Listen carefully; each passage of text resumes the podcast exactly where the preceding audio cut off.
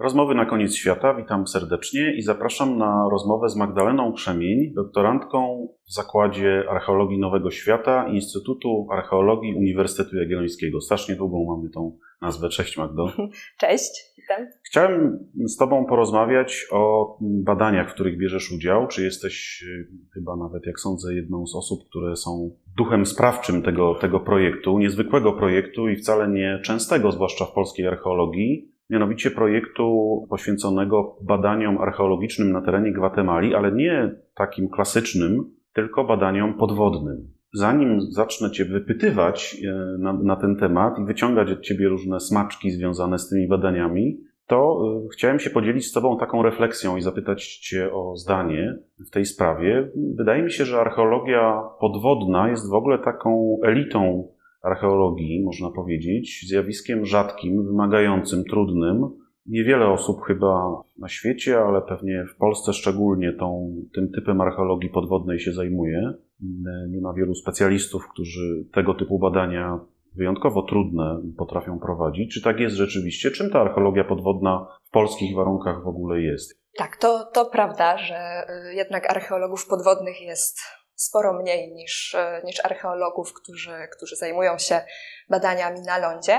Powiedziałabym tak, że zainteresowanie jest bardzo duże na etapie zaczynania studiów archeologicznych wśród studentów, natomiast niestety też często wiąże się to troszkę też z dodatkowymi kosztami, które są czasami dość, dość spore, jeżeli chodzi o, o jakieś wyjazdy na na badania, czy, czy właśnie, żeby się odpowiednio dokształcić, wykwalifikować w nurkowaniu, ponieważ tutaj potrzeba wielu, wielu lat praktyk w różnego rodzaju akwenach. No i sprzętu. I sprzętu, tak, tak. Czasami, znaczy czasami, dla studentów na ogół w jednostkach, które oferują archeologię podwodną, często jest sprzęt do wypożyczenia. Jednak później gdzieś, jak się już chciałoby zostać takim archeologiem, który jeździ na różnego rodzaju projekty i oferuje, powiedzmy, usługi z zakresu archeologii podwodnej, to jak najbardziej już, już należy mieć właśnie cały sprzęt swój, ponieważ to też łączy się troszkę z pewnością pod wodą, z bezpieczeństwem, ponieważ jesteśmy... Czy jakieś predyspozycje fizyczne też trzeba mieć, żeby być archeologiem podwodnym? Tak, tak. Jak najbardziej wskazane jest to, żeby archeolog podwodny był im zdrowszy, tym lepszy, że tak powiem, bo... Jak z pilotami. Tak? tak, tak, dokładnie. W momencie, kiedy ktoś ma, powiedzmy, jakieś problemy z zatokami, z przepukliną, ponieważ też archeologia podwodna wymaga często noszenia bardzo ciężkich rzeczy, jak właśnie naładowane butle, często, często no, ważą dość sporo. Także z kręgosłupem właśnie z tego względu to mamy tutaj właśnie później często jakieś problemy się pojawiają, wzmagają takie zdrowotne, jeżeli ktoś ma z tymi rzeczami jakieś problemy. Natomiast tak, no jeszcze oczywiście z ciśnieniem, ponieważ wyrównywanie ciśnienia pod wodą też jest jedną z takich kluczowych spraw związanych z bezpieczeństwem pod wodą. Tutaj też osoby, które, które mają problem z przedmuchiwaniem się, tak się to, to nazywa, to też wydaje mi się, że, że ciężko byłoby im się problem. tak odnaleźć. W to ilu tak. tych archeologów podwodnych w Polsce jest? To jest jak liczne środowisko? Są takie trzy, wydaje mi się, jednostki, które, gdzie można się tej archeologii podwodnej uczyć, nabywać praktykę i można to robić w uniwersytecie, na Uniwersytecie Warszawskim, na Uniwersytecie Mikołaja Kopernika w Toruniu i też w Gdańsku przy Muzeum Morskim też, też tam odbywają się szkolenia. Dawniej było na Uniwersytecie Gdańskim, również była archeologia podwodna, natomiast też właśnie już troszkę coraz mniejsza liczba osób, która przychodziła na, te, na tę specjalizację, powodowało, że, że, że została zamknięta. Także z tych trzech, z tych trzech jednostek zawsze, powiedzmy, kończy magisterkę i zaczyna później jakąś pracę w archeologii podwodnej, być może kilka osób zaledwie. I to też nie jest tak, że z roku na rok te kilka osób, tych kilka osób się znajduje na jednej mhm. uczelni. Czasami, czasami jest to kilka osób po prostu na przykład na te studia uzupełniające magisterskie i spośród nich też część później idzie do, do pracy w archeologii takiej bardziej tradycyjnej pracują... w cudzysłowie. Tak, tak. tak. Też są osoby, które na przykład robią, mają uprawnienia nurka zawodowego i też biorąc pod uwagę, powiedzmy, finansowe, taką atrakcyjność finansową wynikającą właśnie z pracy jako nurek zawodowy, wybierają tę ścieżkę, a, a nie idą w archeologię podwodną, więc tutaj też troszkę tych osób umyka gdzieś tam. Czyli ubywa, w, skali, tak. w skali Polski jest to rzeczywiście bardzo elitarna i wąska grupa, a na świecie ta, ta, ten typ, czy ten sposób uprawiania archeologii jest popularny, czy też jest raczej bardzo wydaje mi się, elitarny? Wydaje mi się, że...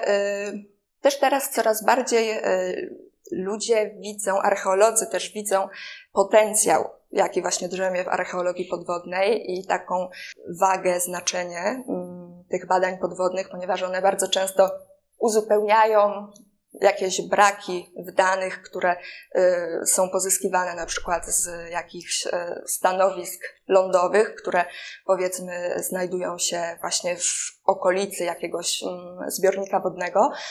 Także coraz częściej, wydaje mi się, że na Zachodzie coraz częściej próbuje się na przykład łączyć archeologię lądową z, z podwodną i jest chyba też coraz więcej takich szkoleń oferowanych, różnego rodzaju kursów czy studiów podyplomowych, które które kształcą archeologów też z zakresu archeologii podwodnej. No to jest żeby... pewnie też kwestia nakładów finansowych, które tak, tutaj tak. są dość znaczne, żeby tego typu badania prowadzić i na zachodzie Europy pewnie łatwiej o te środki niż tak, w naszych warunkach. No to teraz powiem tak, mamy Morze Bałtyckie w Polsce, mamy jeziora, mamy mnóstwo różnego rodzaju zbiorników i cieków wodnych, że tak powiem, w Polsce, a wy pojechaliście do Gwatemali.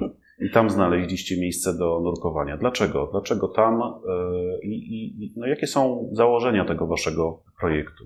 Jakby sam pomysł, żeby zrealizować badania w tym konkretnym miejscu i w tym konkretnym jeziorze, które nazywa się Petén Itzá, powstał podczas innego projektu w Gwatemali, w którym też, też uczestniczę.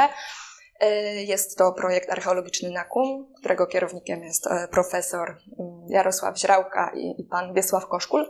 Pewnego razu, to było parę, parę lat temu, ładnych, kiedy czekaliśmy jeszcze właśnie na wjazd do, do dżungli, siedzieliśmy sobie, ponieważ baza archeologiczna tego projektu jest na takiej wyspie Flores, która właśnie jest położona na tym jeziorze. I siedzieliśmy sobie ze znajomymi nad brzegiem i zaczęliśmy troszkę właśnie rozpatrywać różne wersje dotyczące takiej legendy, która krąży właśnie wśród i miejscowych, i ogólnie w Gwatemali, która mówi o tym, że w wodzie właśnie jest taka rozbita figura, która przedstawiała konia Corteza. I wokół niej krąży bardzo dużo legend. Nie wiadomo, czy to jest tylko legenda, czy jakieś tam ziarnko prawdy w tym jest. Natomiast właśnie kolega, tutaj nasz wspólny Bogumił Pilarski, który pewnie nawet sobie nie zdaje sprawy, że jest poniekąd takim ojcem chrzestnym, mogłabym powiedzieć, tego projektu, ponieważ wiedząc, że, że nurkuje, że gdzieś tam właśnie próbuje uczestniczyć w różnego rodzaju badaniach podwodnych na terenie Polski, właśnie tak troszkę żartem, tak mimochodem powiedział, że a, to byś Magda zanurkowała i zweryfikowała, zobaczyła, czy tam właśnie ten koń jest, czy nie.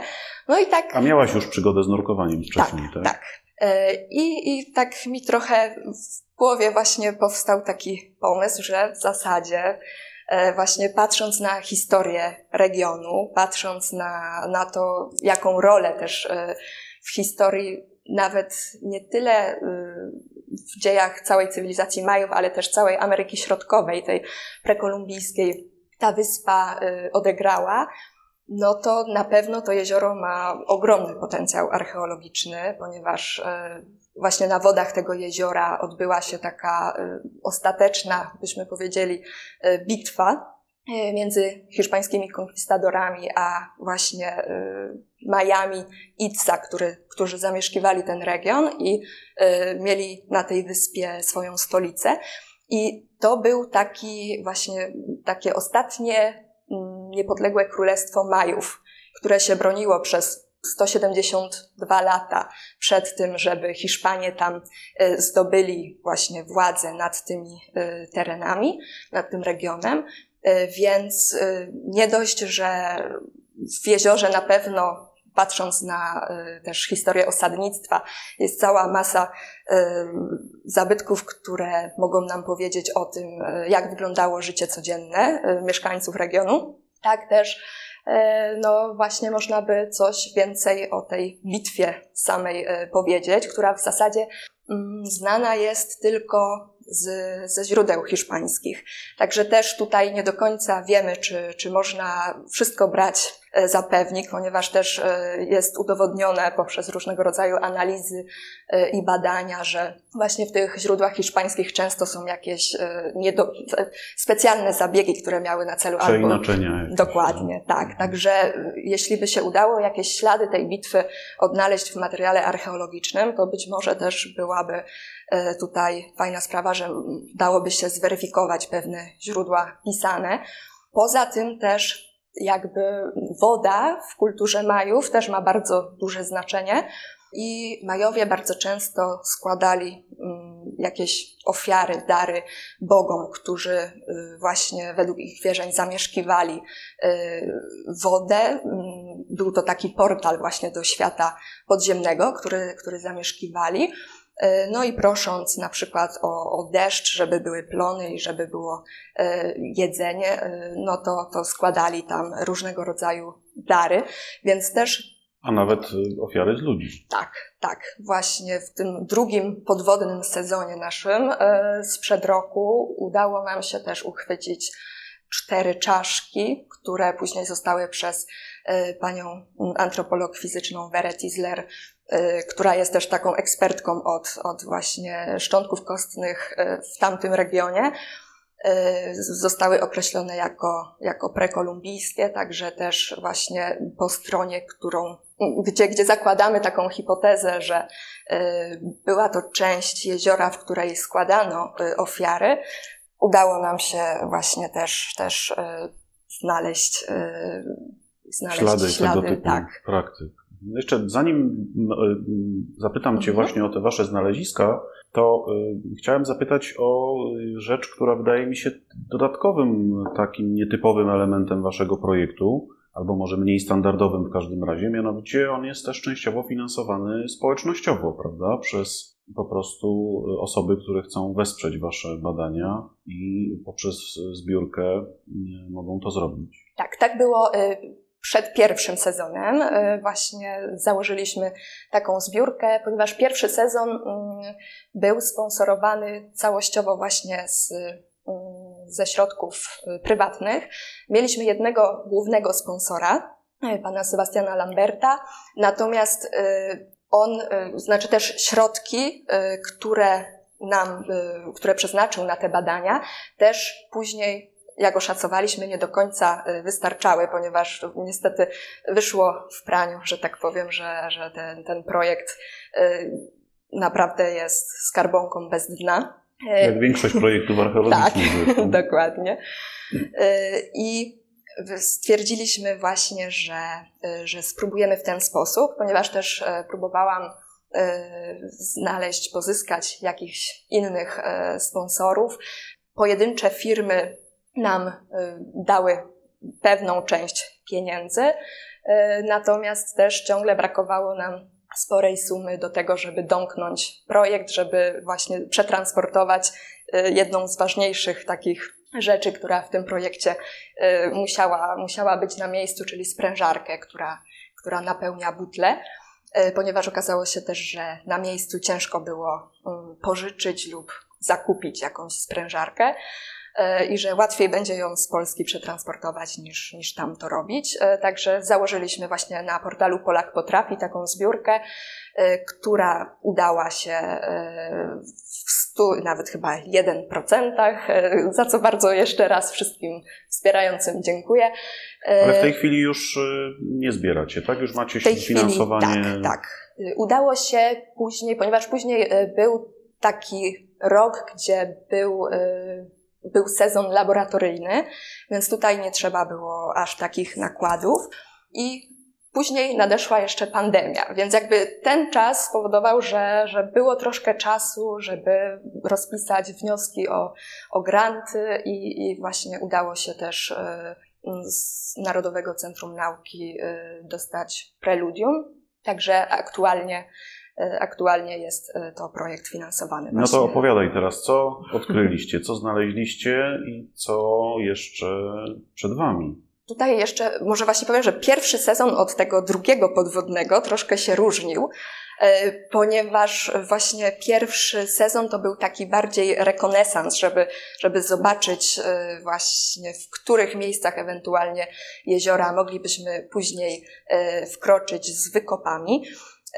No i podczas tego pierwszego sezonu no, okazało się, że gdzie się człowiek nie zanurzy, tam po prostu cała masa zabytków. Naprawdę w jeziorze jest materiału na, nie wiem, chyba ze sto pokoleń archeologów. Jest, jest naprawdę cała masa.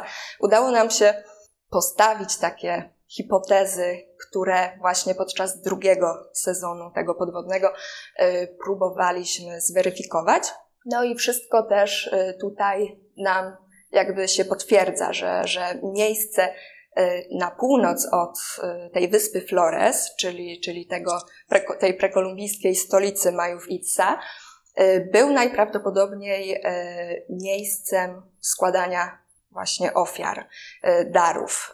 Były to i właśnie zabytki o specjalnym jakimś znaczeniu, jak na przykład naczynie o bardzo nietypowej formie, na którym są ryte takie motywy tak zwanego supernaturalnego oka, byśmy powiedzieli, które właśnie są charakterystyczne dla przedmiotów, którym się nadawało taką ceremonialną jakby funkcję. One miały jakby wręcz swoją taką duszę i, i były powiązane właśnie z takimi rytuałami.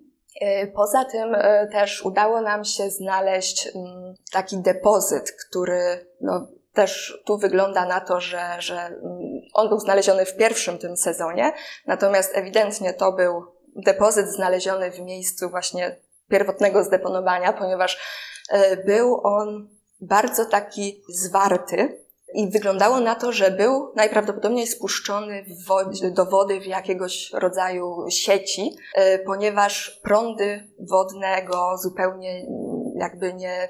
Nie rozmyły, nie tak. uszkodziły.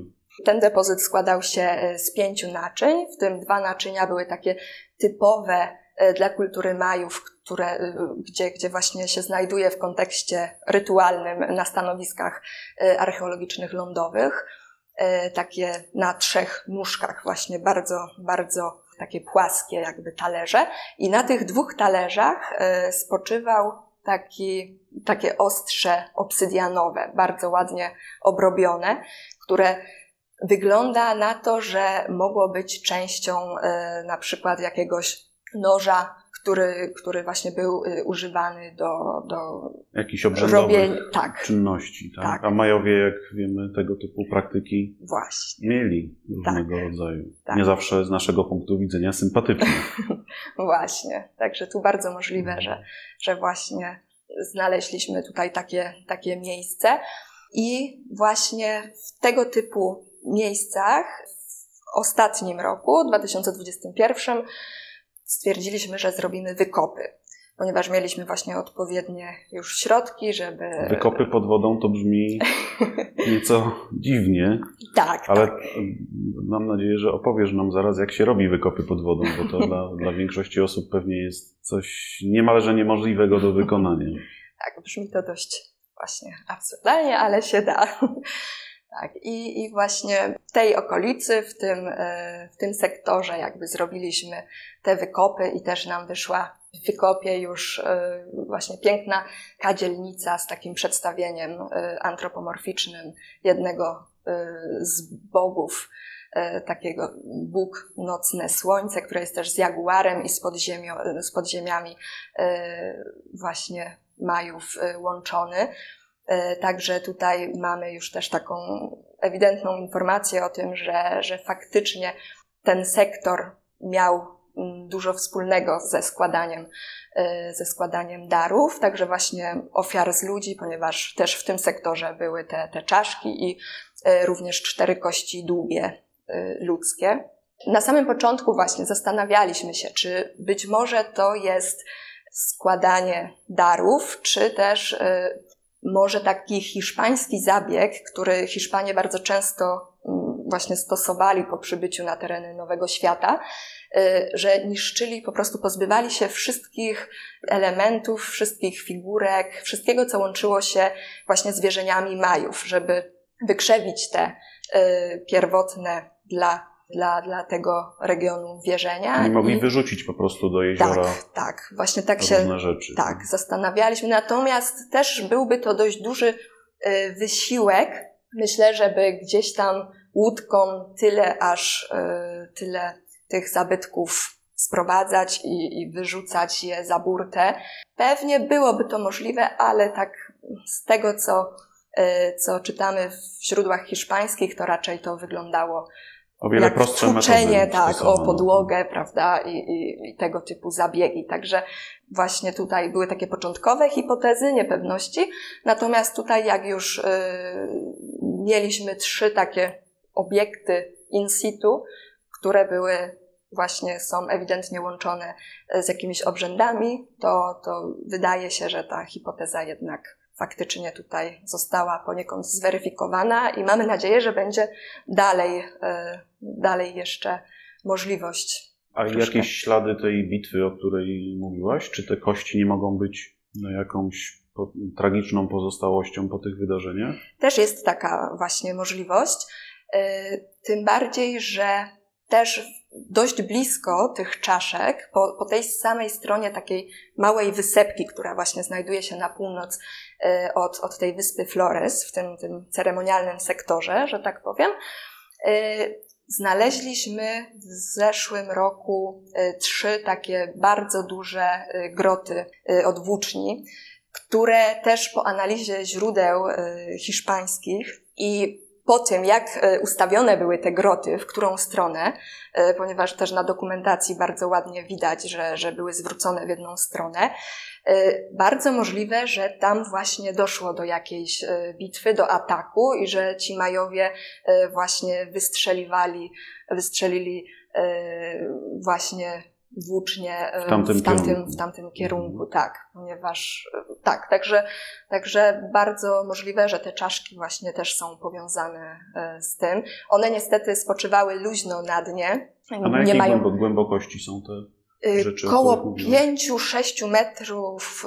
głębokości te czaszki i też taka dzielnica, natomiast te groty, one były około piętnastu metrów, bo tam był już taki troszkę takie urwisko, stok i właśnie tam, tam zostały znalezione. Też niestety bez kontekstu, luźno leżące, więc też prądy mogły jakoś tam zadziałać, troszkę je przenieść. Natomiast też one są dość masywne i wygląda na to, że nawet jeżeli troszkę zostały przeniesione, to nie, nie bardzo i też były troszkę otoczone jakby takimi kamieniami, które najprawdopodobniej też zrobiły swego rodzaju taką ochronę. No i też to, że one właśnie jednak były zwrócone w jedną stronę identycznie, to, to tutaj być może, być może te prądy nie zmieniły jakoś za bardzo ustawień, prawda? Natomiast właśnie jako, że to jest luźne znalezisko, to, to też możemy tylko stawiać hipotezy. No właśnie, a propos kontekstu, zdradź trochę sekretów, jak się robi wykopy archeologiczne pod, pod wodą, bo pewnie większości osób trudno to sobie wyobrazić, że to jest w ogóle możliwe. Tak, jest możliwe, przy czym właśnie tutaj mamy zupełnie inny, inny zestaw narzędzi, które, które do tych wykopów służą niż na lądowych wykopaliskach. Znaczy również, nie wiem, wytyczanie wykopu czy tego typu rzeczy odbywają się na tej samej zasadzie, tylko pływając. Natomiast jak już się wytyczy jakiś wykop, to żeby schodzić w dół, to używa się tak zwanego eżektora. To jest taka główne urządzenie, które powoduje, że wszystkie te osady denne, czy jakąś zbyt dużą ilość właśnie mułu, piasku, czasami jakichś kamyczków takich drobnych, wyrzuca po drugiej stronie, to jest taka, taki, taki odkurzacz, który zasysa to, czego nie potrzebujemy, właśnie co nam przeszkadza w, na, na powierzchni dna, że tak powiem, wyrzuca po drugiej stronie właśnie tej, tego węża i odsłania nam dno. Czy, czy robimy to plastycznie, czy, czy warstwami, to też już zależy od, od stanowiska, ponieważ każde stanowisko jest inne i tutaj trzeba też te metody dostosowywać do tego, co, co napotkamy. Natomiast tak głównie wygląda właśnie praca archeologa podwodnego, że siedzi sobie w wyznaczonym te, tym, tym obszarze, obszarze tak? I troszkę pomaga temu mułowi dostać się do tego węża odkurzacza, który zasysa, i w międzyczasie obserwuje, jeżeli widoczność na to pozwala, bo to też jest czasami dyskusyjne, czasami nie widać prawie nic i, i bardziej jest wszystko na zasadzie takiej metody dotykowej, żeby, żeby żaden zabytek właśnie nie dostał się do, do środka, tylko żeby zobaczyć, wtedy się odstawia, robi się, jeżeli też widoczność na to pozwala, dokumentację. No właśnie, no jak się dokumentuje pod, pod wodą? Tak, jeżeli chodzi o dokumentację rysunkową, to w zasadzie wszystko odbywa się tak samo jak na lądzie, tylko rysuje się na płytce P C V. I to jest idealne rozwiązanie, ponieważ zwykłym ołówkiem, na ogół taśmą, jakimś silver tape'em się y, przy, przykleja sznureczek, na którym jest y, ołówek zwykły y, i się rysuje pod wodą. Y, też czasami właśnie jakieś notatki się robi, także dobrze mieć gdzieś taką, taką płytkę. Czasami są y, to też takie specjalne, y, powiedzmy właśnie już wtedy bardziej plastikowe, takie jakby notesiki, które zakłada się na rękę, i jeżeli się coś, coś widzi, to też można zapisywać sobie. I, i tak to wygląda, jeśli chodzi o dokumentację. A pomiary? Można, można robić pomiary? Y, można, natomiast y, ja przyznam, też nie mam y, bardzo jakiegoś wielkiego doświadczenia, jeżeli chodzi o ilość stanowisk, na których, podwodnych, na których kopałam. Natomiast podczas jednych badań faktycznie używaliśmy tachimetru i robiliśmy pomiary. Ale tachimetr stał na brzegu, jak rozumiem. Tachimetr, nie, nie, tak, nie tak. Pod wodą. Wykop był ogólnie właśnie dość blisko brzegu, także też łatwo było lustrem tam operować, no tak, powiedzmy. Jeśli jest to do kilku metrów, to tak można sobie poradzić. Mm-hmm. Natomiast gdzieś dalej to już też czasami jest to troszkę na zasadzie pomiarów G P S-a lub, lub też na komputerze nurkowym, który też powinno się mieć. Zapisuje się na przykład jakąś głębokość, czy właśnie kierunki z kompasu się spisuje i wtedy się próbuje gdzieś tam. No i fotografia. I fotografia, nie, tak. To też są specjalne takie obudowy na y, zwykłe fotograficzne aparaty, które się po prostu zamyka. On ma tam takie odpowiednie y, przyciski i się montuje y, takie, takie specjalne oświece, y, oświetlenie. Ponieważ bardzo często pod wodą właśnie no bez takich specjalnych dobrej jakości lamp to ciężko cokolwiek tutaj zobaczyć. Czasami niestety trzeba też sobie odpuścić dokumentację fotograficzną, ponieważ jakich lamp byśmy nie użyli, to, to czasem i tak niczego tam nie, nie zobaczymy. No tak, jak jest za dużo mułu czy, czy jakiś tego tak, typu... Tak. Też jak im głębiej czasami w niektórych, w niektórych zbiornikach, tym jest ciemniej.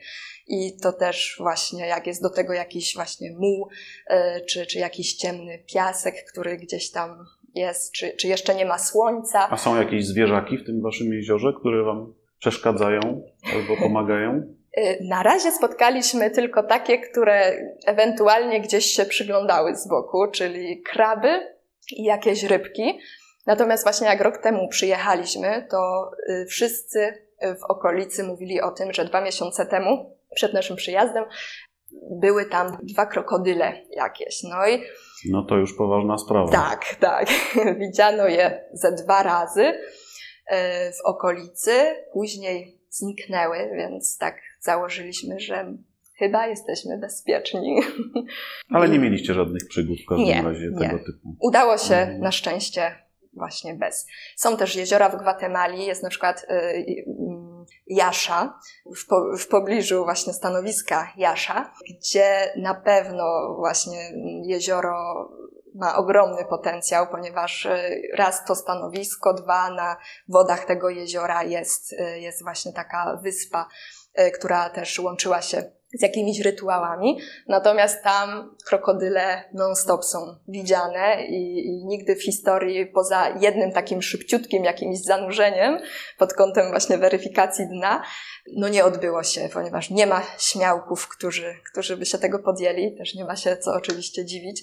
Tym bardziej, że też jest taka historia jedna, że jakiś turysta pływał sobie w tym jeziorze, mimo że tego, że był ostrzegany.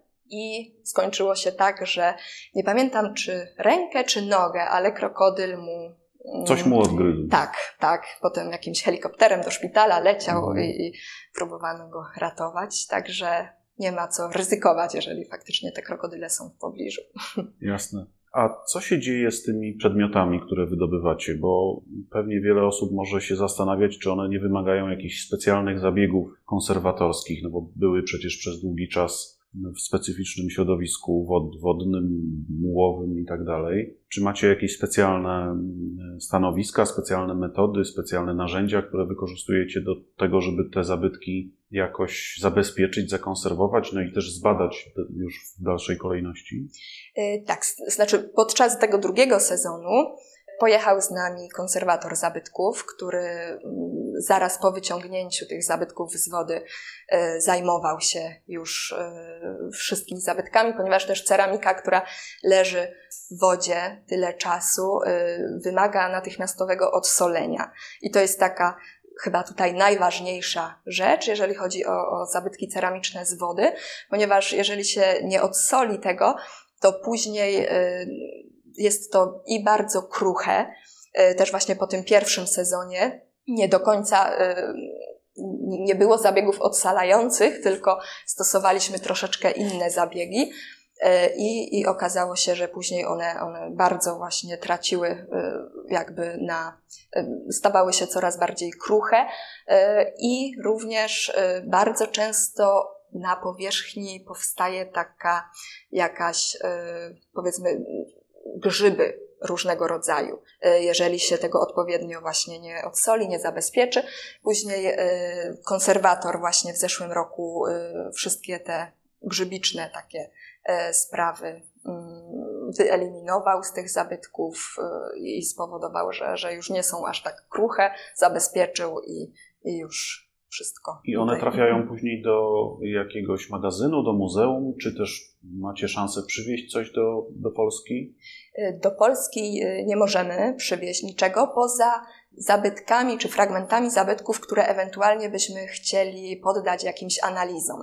Na przykład też w tym roku za jakiś miesiąc przybędą fragmenty właśnie też kostne do, do wydatowania, ponieważ też w Gwatemali niestety nie ma do końca takich możliwości, a tutaj u nas w Poznaniu właśnie jest, jest dobre laboratorium, które jeżeli kolagen się w tych kościach zachowa, no to być może będziemy wiedzieli, z którego okresu są te, te szczątki i czy faktycznie można je łączyć bardziej z tą bitwą, czy może bardziej z jakimiś wczesnymi rytuałami. Natomiast zabytki zostają wszystkie w Gwatemali. Do tej pory zabytki były cały czas w laboratorium, natomiast w tym roku staraliśmy się i właśnie jesteśmy jakby na etapie końcowym takiego procesu, żeby otrzymać zgodę na wystawienie tych zabytków w nowo powstającym muzeum właśnie na tej wyspie.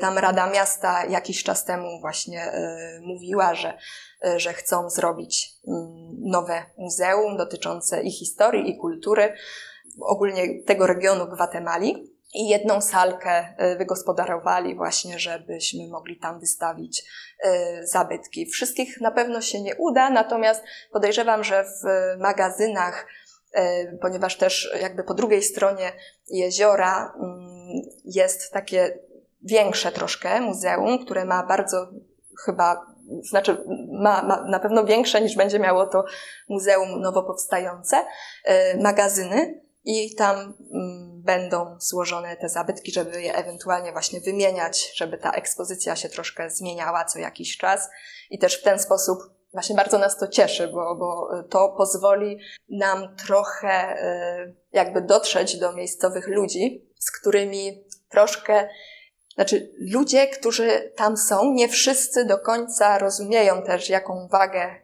ma archeologia, po co to wszystko się robi i też znajdują się takie głosy, które mówią, że my te zabytki rozkradamy, że, że na pewno do Polski je zawieziemy. Także jeżeli zrobimy właśnie taką wystawę, to, to też będą spokojniejsi i myślę, że, że będą też może chętniej wspierać. To pewnie i jakoś... to ma związek z tym, że ten problem nielegalnego handlu zabytkami jest nie tylko w tamtej części świata, oczywiście występuje, ale tam, tam jest chyba dość znaczącym problemem. Tak, tak. To prawda. Niestety też się właśnie zdarza, że zabytki, na przykładzie właśnie tych, tych, które są w jeziorze, można powiedzieć, że też są rozkradane. Później można spokojnie na jakimś eBayu czy, czy, czy gdzieś y, niestety tego typu zabytki y, oglądać. Jak się, nie wiem, szukaliśmy raz analogii do, y, do takiej y, głowicy buławy, którą właśnie znaleźliśmy i którą też wiążemy z tą bitwą z Hiszpanami, to było chyba, nie wiem, pierwsze trafy w internecie to około dziesięciu aukcje, takich. Tak. tak, tak. Także niestety tak to, tak to wygląda i też na miejscu zdarzają się podobne, podobne sytuacje. Dlatego też mimo tego, że, że te zabytki często leżą zupełnie luźno, moglibyśmy je zostawić, żeby, skoro też nie ma, powiedzmy, kontekstu, Yy, zadokumentować i, i zostawić. Natomiast jeżeli one są na dość, yy, dość płytko leżą, to najprawdopodobniej właśnie albo jacyś nurkowie rekreacyjni. No tak, bo jeśli to jest do kilku metrów, to, tak. to można stosunkowo łatwo. Mm-hmm, tak, a lokalna społeczność, tak. Lokalni yy, mieszkańcy tego regionu też yy, dość często utrzymują się na przykład albo po prostu na obiad sobie łowią ryby, yy, zanurzając się, nurkując sobie w masce yy, i też się zdarza, gdzieś tam dochodzą nas informacje, że, że też wtedy te zabytki są yy, zabierane, no i co się później z nimi dzieje, to właśnie najprawdopodobniej gdzieś handel. Mhm. Jakie macie plany? Co, co, co chcecie w kolejnych sezonach robić? Czy zostajecie w tym miejscu? Czy będziecie się przenosić w jakieś inne rejony? No, mówiłaś o jednym zbiorniku, w którym krokodyle rządzą, więc nie bardzo tam się można dostać, ale pewnie są też inne miejsca, gdzie można by tego typu badania prowadzić. Czy na razie planujecie zostać nad jeziorem Petén Itzá, czy, czy gdzieś się przenieść? Tak, plany są takie, żeby kontynuować w jeziorze, właśnie też dalej na północ od tej wyspy Flores aktualnej, tam gdzie te ceremonialne zabytki znaleźliśmy, to tam chcielibyśmy jeszcze troszkę wykopów zrobić, żeby troszkę więcej tych zabytków z kontekstem pozyskać i chcielibyśmy też przejść na zachodnią stronę od Flores, żeby tam zrobić również wykopy, które by dotyczyły, znaczy być może byśmy pozyskali wtedy troszkę informacji na temat tej bitwy, ponieważ właśnie tamta strona według źródeł hiszpańskich jest miejscem, gdzie ta ostateczna walka się toczyła, także podejrzewamy, że tam będzie sporo zabytków. Niestety tam problemem jest bardzo, bardzo duża warstwa gruba mułu, która zupełnie uniemożliwia zobaczenie, co na tym dnie spoczywa. Zupełnie przypadkiem raz właśnie udało nam się tą część od buławy tam znaleźć. Także też byłoby to, wygląda to na takie potwierdzenie w materiale archeologicznym tego, o czym, o czym piszą Hiszpanie faktycznie. Natomiast tam całą rękę można włożyć i dalej się do dna nawet nie, nie dostanie, więc tam trzeba właśnie z tym eżektorem wejść i w zeszłym roku był już taki plan, natomiast nie starczyło nam czasu niestety na to. I też oprócz tego bardzo chcielibyśmy rozpocząć też badania, które są jakby na lądzie, na północ też od, od tej wyspy Flores, dość blisko właśnie wyspy. ponieważ tam znajduje się taki zbiornik, który bardzo jest podobny tak wizualnie i jeśli chodzi o jego otoczenie do cenot. Cenoty to są takie właśnie studnie krasowe, które są bardzo charakterystyczne dla półwyspu Jukatan w Meksyku i one są znane bardzo z tego, że Majowie składali tam właśnie dary, również ofiary z ludzi. I... Jest sporo filmów na kanałach typu National Geographic czy tak. Discovery z badań tego typu właśnie miejsc. Tak. I to w każdej prawie właśnie cenocie można, można jakieś ślady związane z jakąś aktywnością rytualną Majów dostrzec, więc też chcielibyśmy sprawdzić, czy przypadkiem tutaj by się też, też nie okazało, że Majowie podobnie ten zbiornik potraktowali. Natomiast tutaj problem jest taki od takiego instytutu, który wydaje w Gwatemali pozwolenia na badania. Już dwa razy uzyskaliśmy pozwolenie na to, żeby, żeby te badania właśnie w trakcie naszego pobytu tam przeprowadzić. Natomiast otrzymaliśmy informację od takiego burmistrza, powiedzmy, że do tego zbiornika wylewa się, jest, jest podłączona kanalizacja. I niestety nurkowanie w, takim, w takiej wodzie mogłoby się wiązać no tak. z, później z jakimiś zdrowotnymi nieprzyjemnościami. Tak. Dlatego plan jest też taki, że, ale to już pewnie jak kolejny jakiś grant by się udało zdobyć, żeby zainwestować w maski pełnotwarzowe, czyli po prostu woda nie miałaby dojścia do, do oczu, nosa. Zabezpieczające po prostu tak, nurka tak, przed żeby nigdzie, nieczystościami. Mm, zgadza się. I wtedy byśmy musieli troszkę inny sprzęt y, przywieźć, też takie skafandry, które y, powodują, że, że woda nie ma żadnego styku z ciałem, bo tam woda jest tak gorąca, że oczywiście w piankach nurkujemy, a czasami też się zdarzało, że, że męska część ekipy tylko w spodenkach sobie nurkowała, bo na głębokości około dwudziestu metrów jest prawie trzydzieści stopni właśnie ciepła. Tak, no i wtedy musielibyśmy właśnie takie grubsze skafandry przywieźć, te maski pełnotwarzowe i zanurkować wtedy. Czyli jeszcze poprzeczkę wyżej sobie planujecie postawić w stosunku do tego, co do tej pory. No to już będzie tak, zupełne. Tak. Zupełny hardcore, jak to się mówi, tak? Jeśli chodzi o tego typu badania. No ale wyniki mogą być fascynujące oczywiście w takim tak, miejscu. Wygląda to, bo jest bardzo dużo takich elementów, które łączą się z takim majańskim świętym krajobrazem właśnie. Mhm. Jest woda, wszędzie powiedzmy zielono i, i to jest tak troszkę na takim wzniesieniu, a góry też tutaj mają znaczenie dla Majów, także wszystko nam się tutaj tak łączy ładnie, że mogą być tam fajne wyniki. Spróbujmy, podsumowując trochę tą naszą rozmowę, zastanowić się nad tym, co jest takiego fascynującego i fajnego w nurkowaniu i w badaniach, w nurkowaniu archeologicznym i w badaniach archeologicznych podwodnych. Dlaczego podziel się trochę swoim doświadczeniem czy swoim postrzeganiem tej sprawy? Dlaczego ten rodzaj badań Cię jakoś zafascynował szczególnie? Archeolodzy, którzy zajmują się archeologią podwodną, też myślę, że dzielą się na takich, którzy poszli na archeologię i zobaczyli w archeologii podwodnej właśnie metodę, która pozwala na to, żeby pozyskać dane z miejsc, które w żaden inny sposób nie mogą być pozyskane, i na takich, których właśnie fascynuje ten zupełnie inny świat. I dodatkiem do nurkowania jakby jest archeologia. Czyli jedni wychodzą od archeologii, a tak. drudzy od samego nurkowania. Tak. tak. Znam i takich, i takich. Też jakby dojście do tego, żeby tą archeologię podwodną robić, też, też są po, podobne jakby. Też dużo osób gdzieś tam najpierw jest nurkami, a, a później się doszkala w, jakiś, w ramach jakichś kursów czy, czy studiów podyplomowych z archeologii. Natomiast większa część, wydaje mi się, że idzie w tym kierunku, ponieważ widzi w tym właśnie bardziej metodę na to, żeby, żeby zdobywać informacje z takich bardziej niedostępnych miejsc. Docierać tam, gdzie jest tak. bardzo trudno dotrzeć właśnie, tak, tak zwanym zwykłym archeologom. Tak, tak mi się wydaje, że badaczem. Jest troszkę w tym taki, jest tam przygoda też w tym.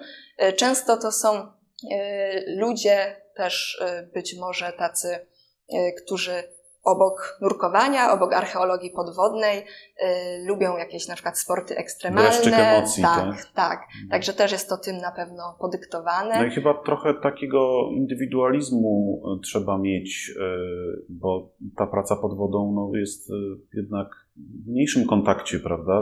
Nie ma takiej komunikacji jak wśród ludzi, tak, którzy sobie normalnie pracują, tylko trzeba więcej tej pracy samodzielnie wykonywać i, i radzić sobie też z pewnymi sytuacjami w sposób bardziej taki właśnie no, samotny, nawet chyba można powiedzieć. Zgadza prawda? się, zgadza się. Bo też, też nie można, na ogół schodzi się, powinno się ze względów bezpieczeństwa parami, natomiast nawet jeżeli właśnie jest powiedzmy kontakt wzrokowy, to i tak to wszystko gdzieś tam trzeba samemu sobie w głowie gdzieś, nie wiem, rozegrać, jak, jak tutaj, nie wiem, co z tym profilem zrobić, co, no właśnie, co tam. To, ta komunikacja, jest jakaś komunikacja w ogóle pomiędzy nurkami? Jest, pod wodą? Natomiast to jest y, też tak, powiedziałabym, że trzeba mieć wyjątkowe szczęście, żeby z partnerem się rozumieć prawie bez słów.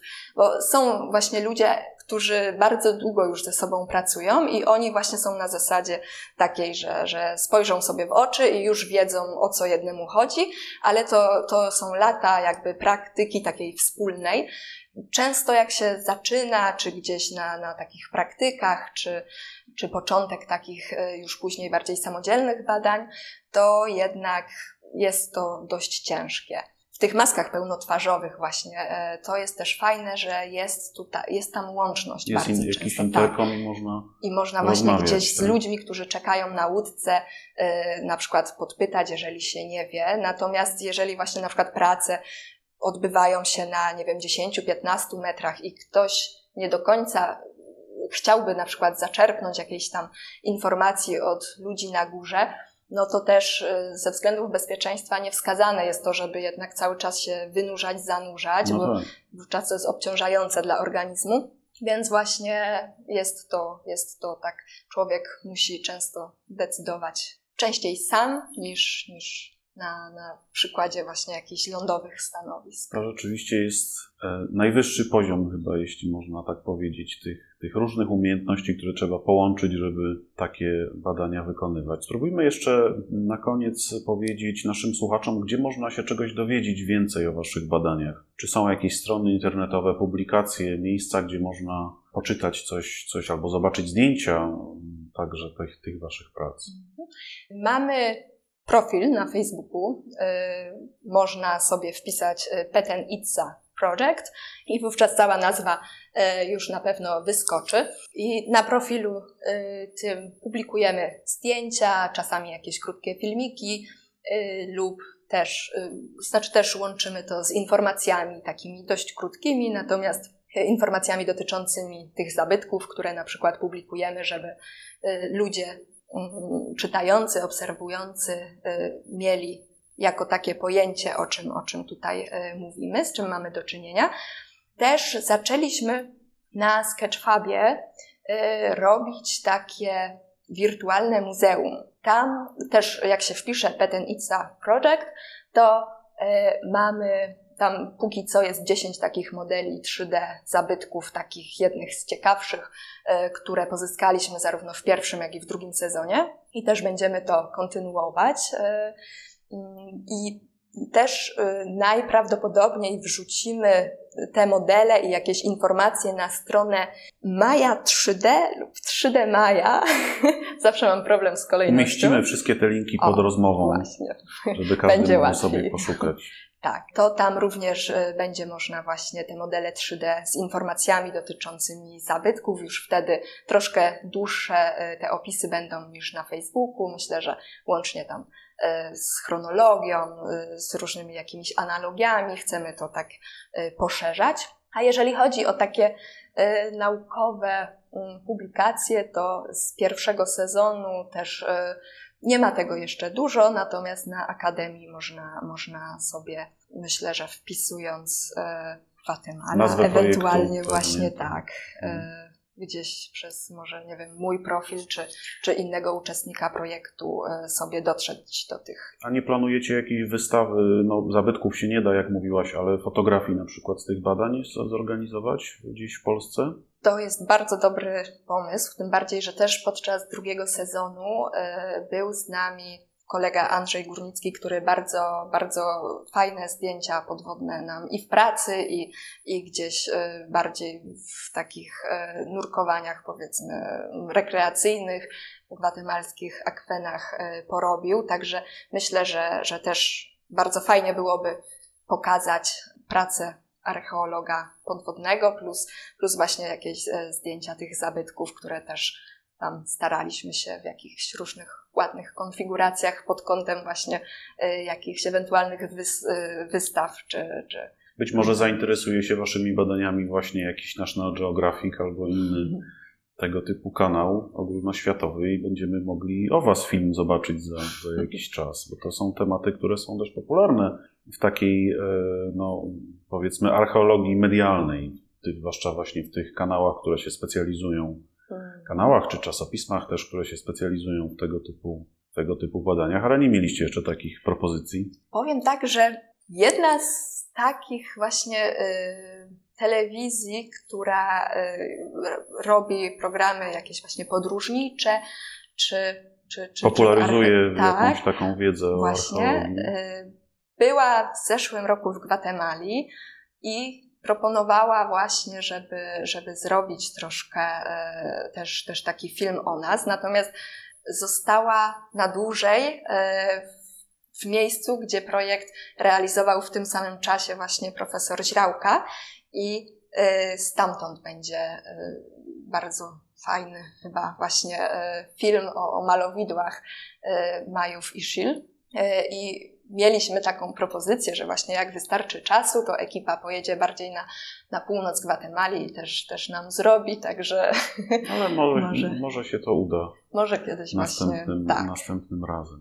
Mhm. Bardzo ci dziękuję za rozmowę i za te wszystkie fascynujące opowieści. Odsyłamy wszystkich do tych miejsc, tych stron internetowych, gdzie można te wasze rzeczy zobaczyć. A wszystkich, którzy marzą o tym, żeby zostać archeologami podwodnymi, odsyłamy do Gdańska, Torunia, tak? I Warszawy. I Warszawy.